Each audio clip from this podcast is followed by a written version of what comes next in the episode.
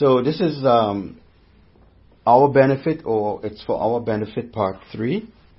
And we were in, you don't have to turn there right now, we were in John chapter 15, verses 1 and 2. And I'm going to read in the Amplified to remind us of what it is we were talking about. So in the Amplified, in John chapter 15, verses 1 and 2, the scripture says, I am the true vine, and my Father is the vine dresser. Every branch in me that does not bear fruit, he takes away, and every branch that continues to bear fruit, he repeatedly prunes, so that it will bear more fruit, even richer and finer fruit. Now the focus was on the latter part of that verse, which was every branch that continues to bear fruit, he repeatedly prunes so that it will bear more fruit. That was the, the focus. So hopefully you all, it's some of it is starting to come back to you. And I remember, if you remember, I said pruning is not pleasant and is painful. You are stopping something from what it wants to do naturally. That's why we, the vine dresser prunes the vine. That's why he prunes the branches. That's why we prune fruit trees. That's why we prune trees. Because it's doing something we don't want it to do. So we prune it. The point of that is that to shape it into what you want it to become.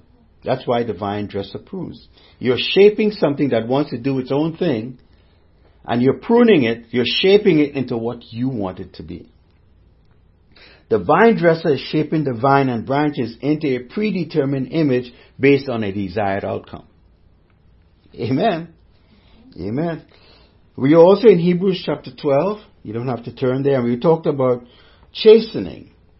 And uh, the context of that, the meaning of that, um, that word chastening in that context in Hebrews 12, it means tutorage, education, or training disciplinary correction. Every time we think about the word chastening, we always think it's about being punished. Chastening has nothing to do with punishment. Chastening has everything in the meaning, the context of the scriptures, has to do with our training, our teaching, our education, and of course this disciplinary action. It does not necessarily mean you are being punished. It means that you are being schooled. Okay?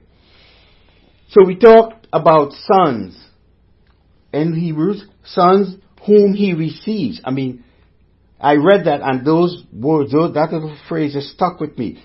Sons whom he receives. And when we talk about sons, it refers to relationship and sons endure chastening. Because it says, if you don't endure chastening, you're not a son, you're a bastard. You're illegitimate. But if you endure chastening, you're a son. And if you're a son of God, you are also an heir. Alright? So sons endure chastening. And the term sons refers to a relationship. Because it says, who the father loves, he chastens. He tutors. He schools. He corrects. And why does God do it? God do, does it for our profit, for our benefit. Why? so that we may be partakers of His holiness or His divine nature, aka for us to be like Christ. That's why we are tutored, schooled, disciplined, trained so that we can be a partaker of His holiness. You understand what I'm saying, okay? Because why is the vine dresser pruning and chastening us? So that we can be like Him. Like Christ. So the pruning yields something. And what is that? It yields righteous fruit. From those who are yielded and learn from the experience.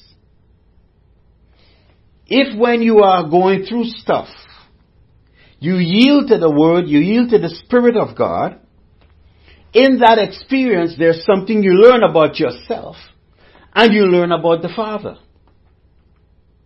Because the only way you learn about yourself and the Father is because you're willing to yield to the Word and you're willing to yield to the Spirit. That's how you learn. That's how you've been schooled, tutored. Whereas if you're rebellious, rebellious children cannot learn anything. Why? Because they're not open to receive anything. Because they're not yielded to anything. So when you are yielded, what comes out after the yielding and the experience is righteous fruit is brought forth from your life. Because it says here, the pruning yields what? Something, righteous fruit for those who have been trained by it. I remember the last time I said the only way somebody can say you are trained is if what they taught you, you can reproduce that in the same way. Then they say you have been trained. So we have to be willing to be molded or willing to be chastened, willing to be tutored, willing to be schooled.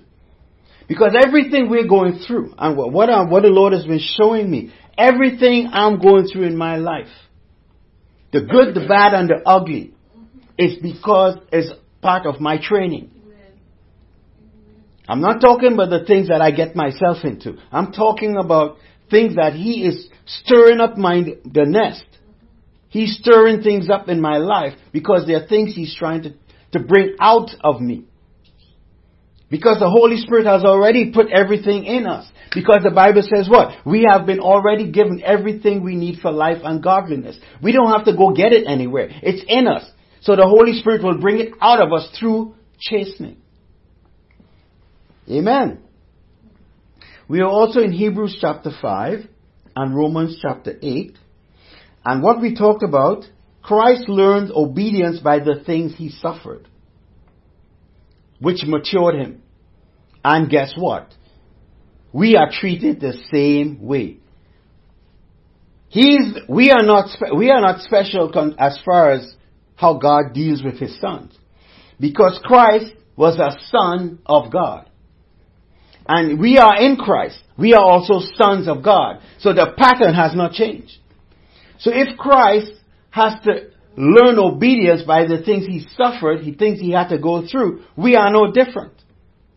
Because when you're willing to be schooled and tutored, when you're willing to yield, you learn obedience through the things you go through.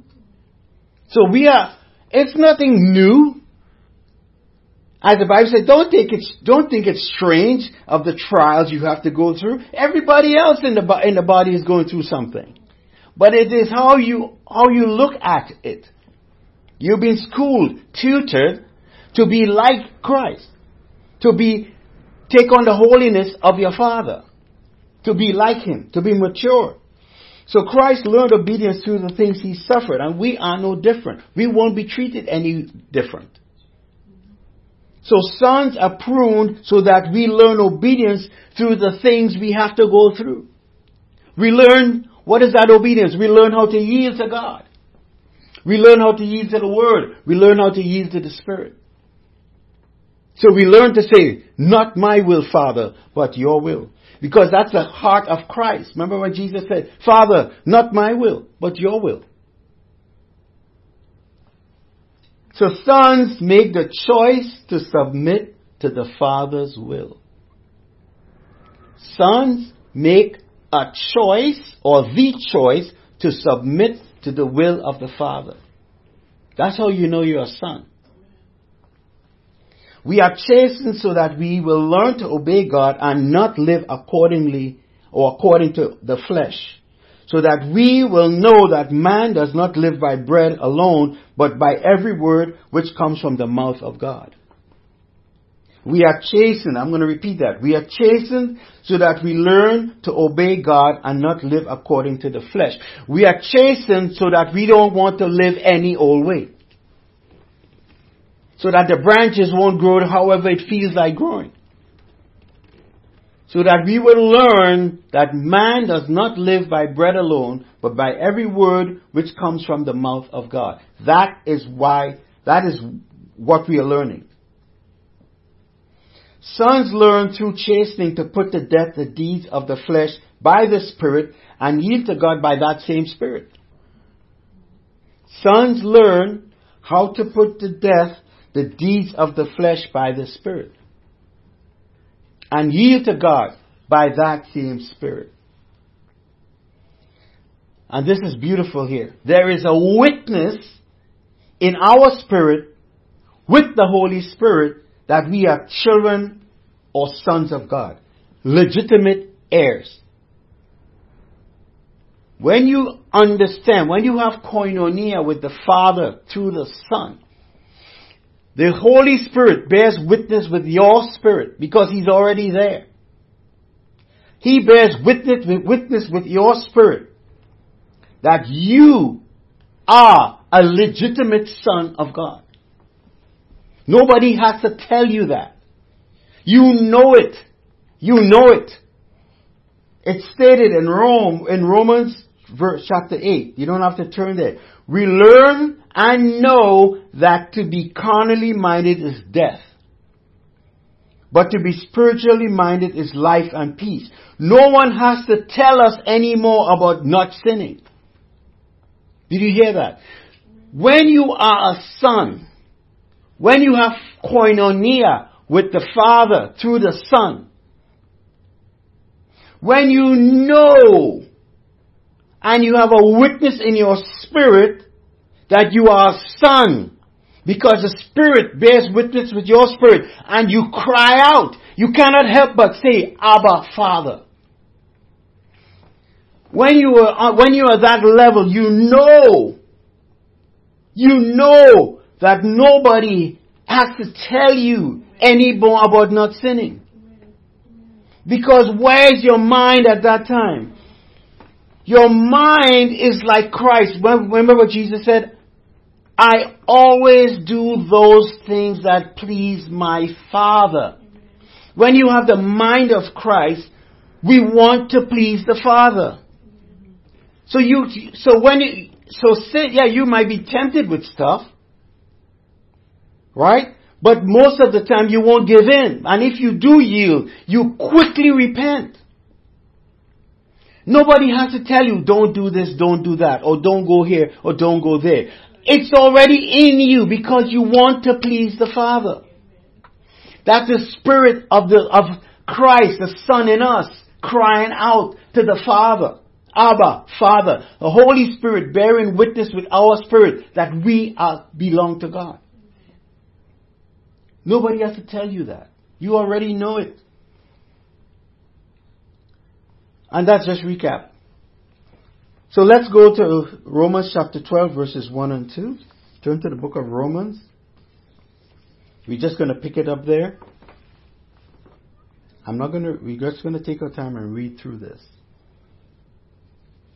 But when you have the heart of a son, you, you, uh, you would look at these scriptures in a totally different light. Okay, Romans chapter 12 verses 1 and 2. I beseech you, or I beg you therefore, brethren, by the mercies of God, that you present your bodies a living sacrifice, holy, acceptable to God, which is your reasonable service. And do not be trans- conformed to this world, but be transformed by the renewing of your mind, that you may prove what is that good and acceptable and perfect will of God.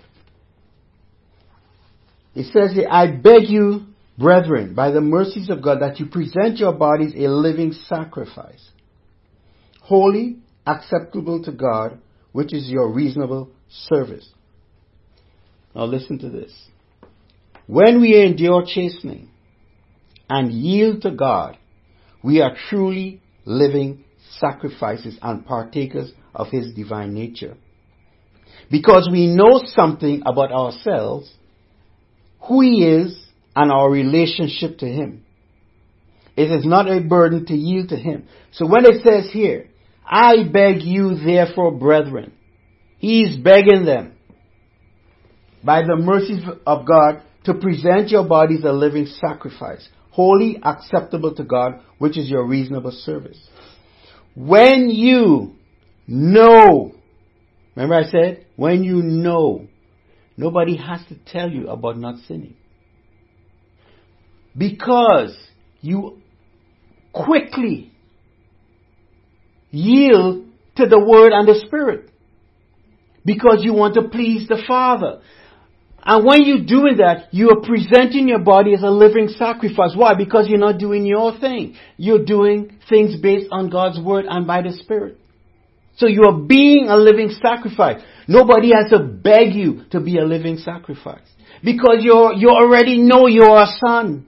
You identify with your, with the Lordship of Jesus Christ. And you know that your Heavenly Father is your Father. And you always want to please Him. So you are always being living and being a living sacrifice. Nobody has to beg you to do it, to be it. Amen.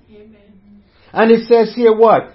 Do not be conformed, verse 2, by this world, but be transformed by the renewing of your mind, that you may prove something.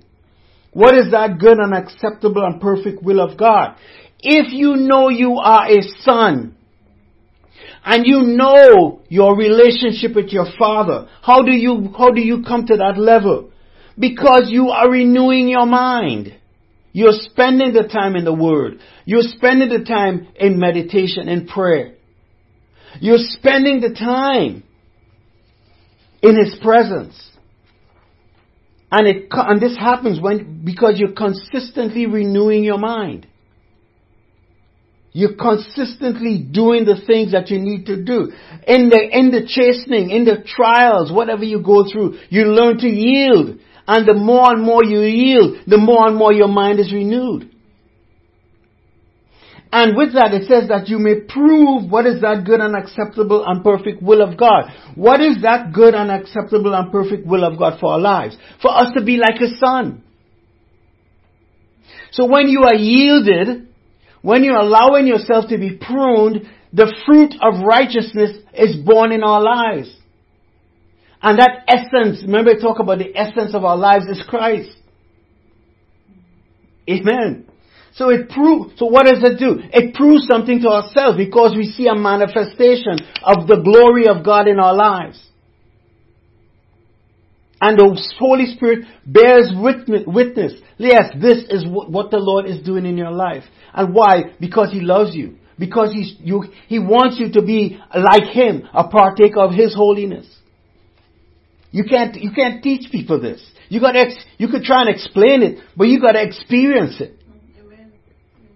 You, the only way you really know this is through experience.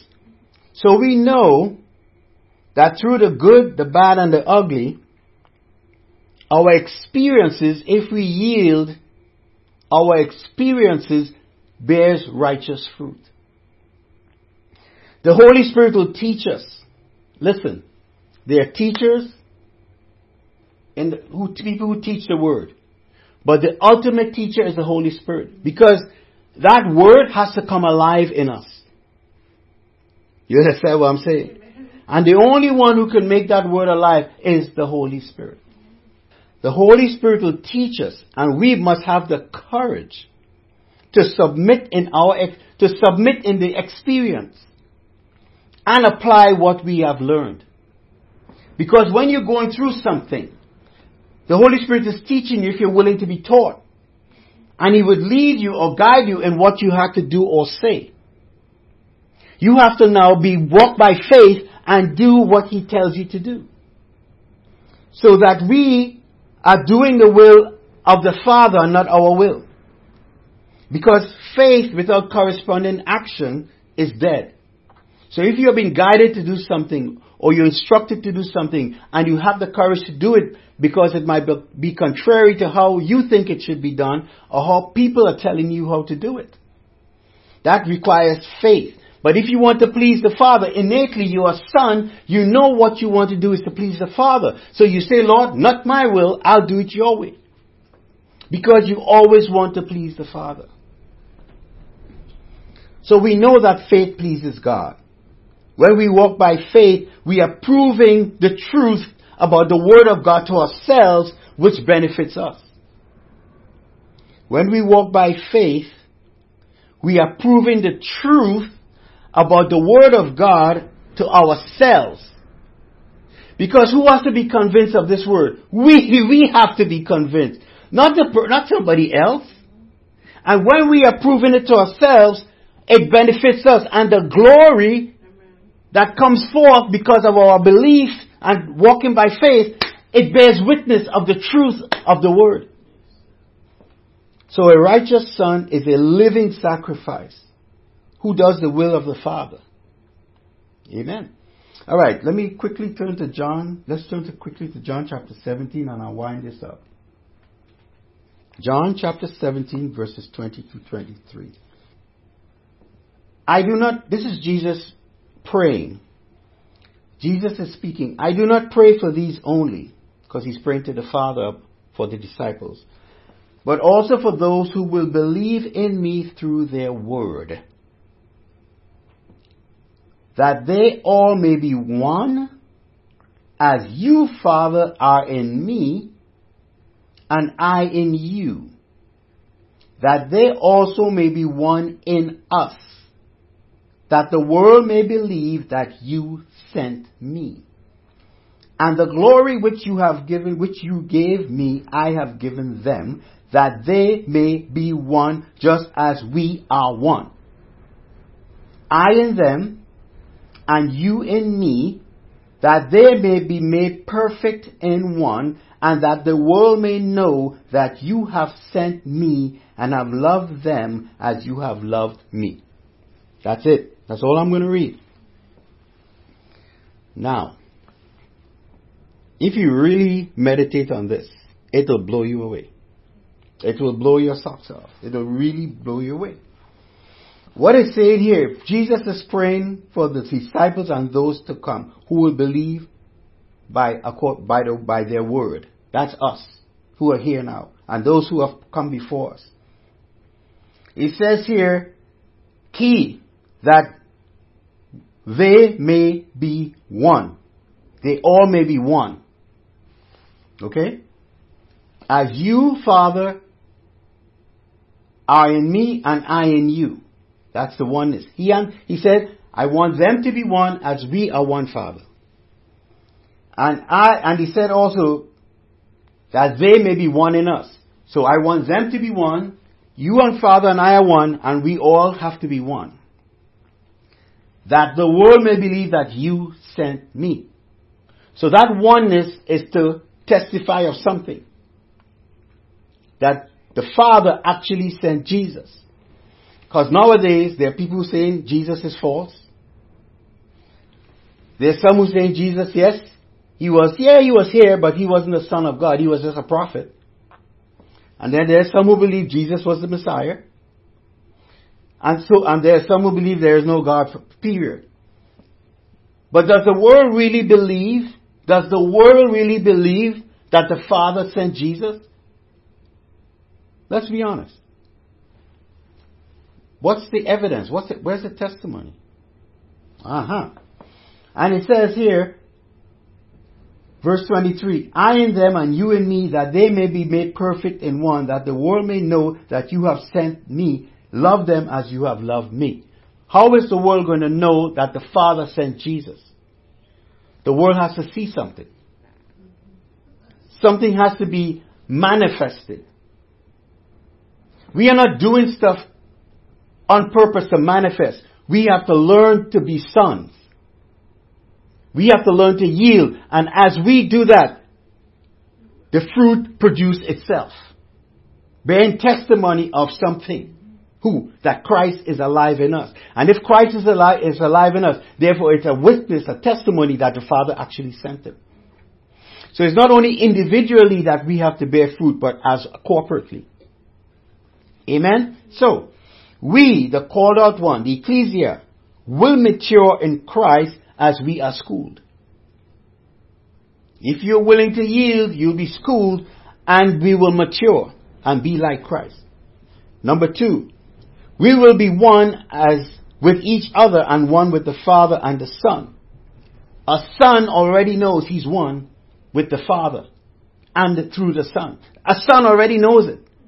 You don't have to convince somebody who has a witness in their spirit that they're a child of God, that they're one with God.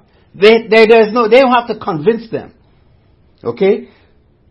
So when Jesus said, I and the Father are one, because he also said it right here. He said it in verse 22. They may be one as we are one. What does he, we are one means? He says, I and the Father are one. So if you are a son You already know.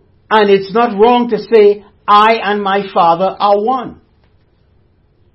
Because the Jews blas- said Jesus was blaspheming when he says, I and my Father are one. He said, well, you who are you to make yourself equal with God? But he understood his relationship, his sonship to the Father. He knew he understood that. And if we are sons, if we are, if we are walking in, yielding and walking in humility to God's word, and the Spirit is bearing witness us, with our spirit that we are sons of God, we can say, we, I and my Father are one. Why? It's nothing we did. It's because we are in Christ. And if we are in Christ, we can say, I and my Father are one. Why? Because the Spirit of Christ in us. It says the Spirit of His Son in us crying out, Abba, Father. So if you are a son, you, nobody can tell you that Jesus is for, they can tell you whatever they want, but you have that witness, you know better. You can't be easily swayed or, pers- or, or, or, or persuaded to go erroneously because you're, you're already past all that trifling stuff. You understand what I'm saying? And the world will believe that the Father truly sent Jesus. And you know, we have to be, you know, we make these claims sometimes about us being, oh, I'm a child of God. I'm in Christ. Yeah, there's a bullseye on you. As soon as you get born again, there's a bullseye. As soon as you start confessing that you are in Christ, the bullseye is, is even brighter on you. Then the enemy start putting people in your path to derail your walk. Because we, the enemy knows we are threatened to his kingdom. Yeah, we are a threat. Especially sons. Sons are threat, are, are, are imminent threats because they know who they are. The little, the baby Christians, it's easy for him to, to sway them. But sons, sons are different. Sons are a real threat. Because they, they're learning who they are. They know something. Amen. They know something. So we know that we are loved by the Father and the righteous fruit of our lives glorifies God. Because that's what we, that we may prove something. So what Jesus prayed back, prayed back then will be, it will be fulfilled. It hasn't been fulfilled yet. It will be. And revealed at the appointed time. God's word will be fulfilled. It will be fulfilled. Amen?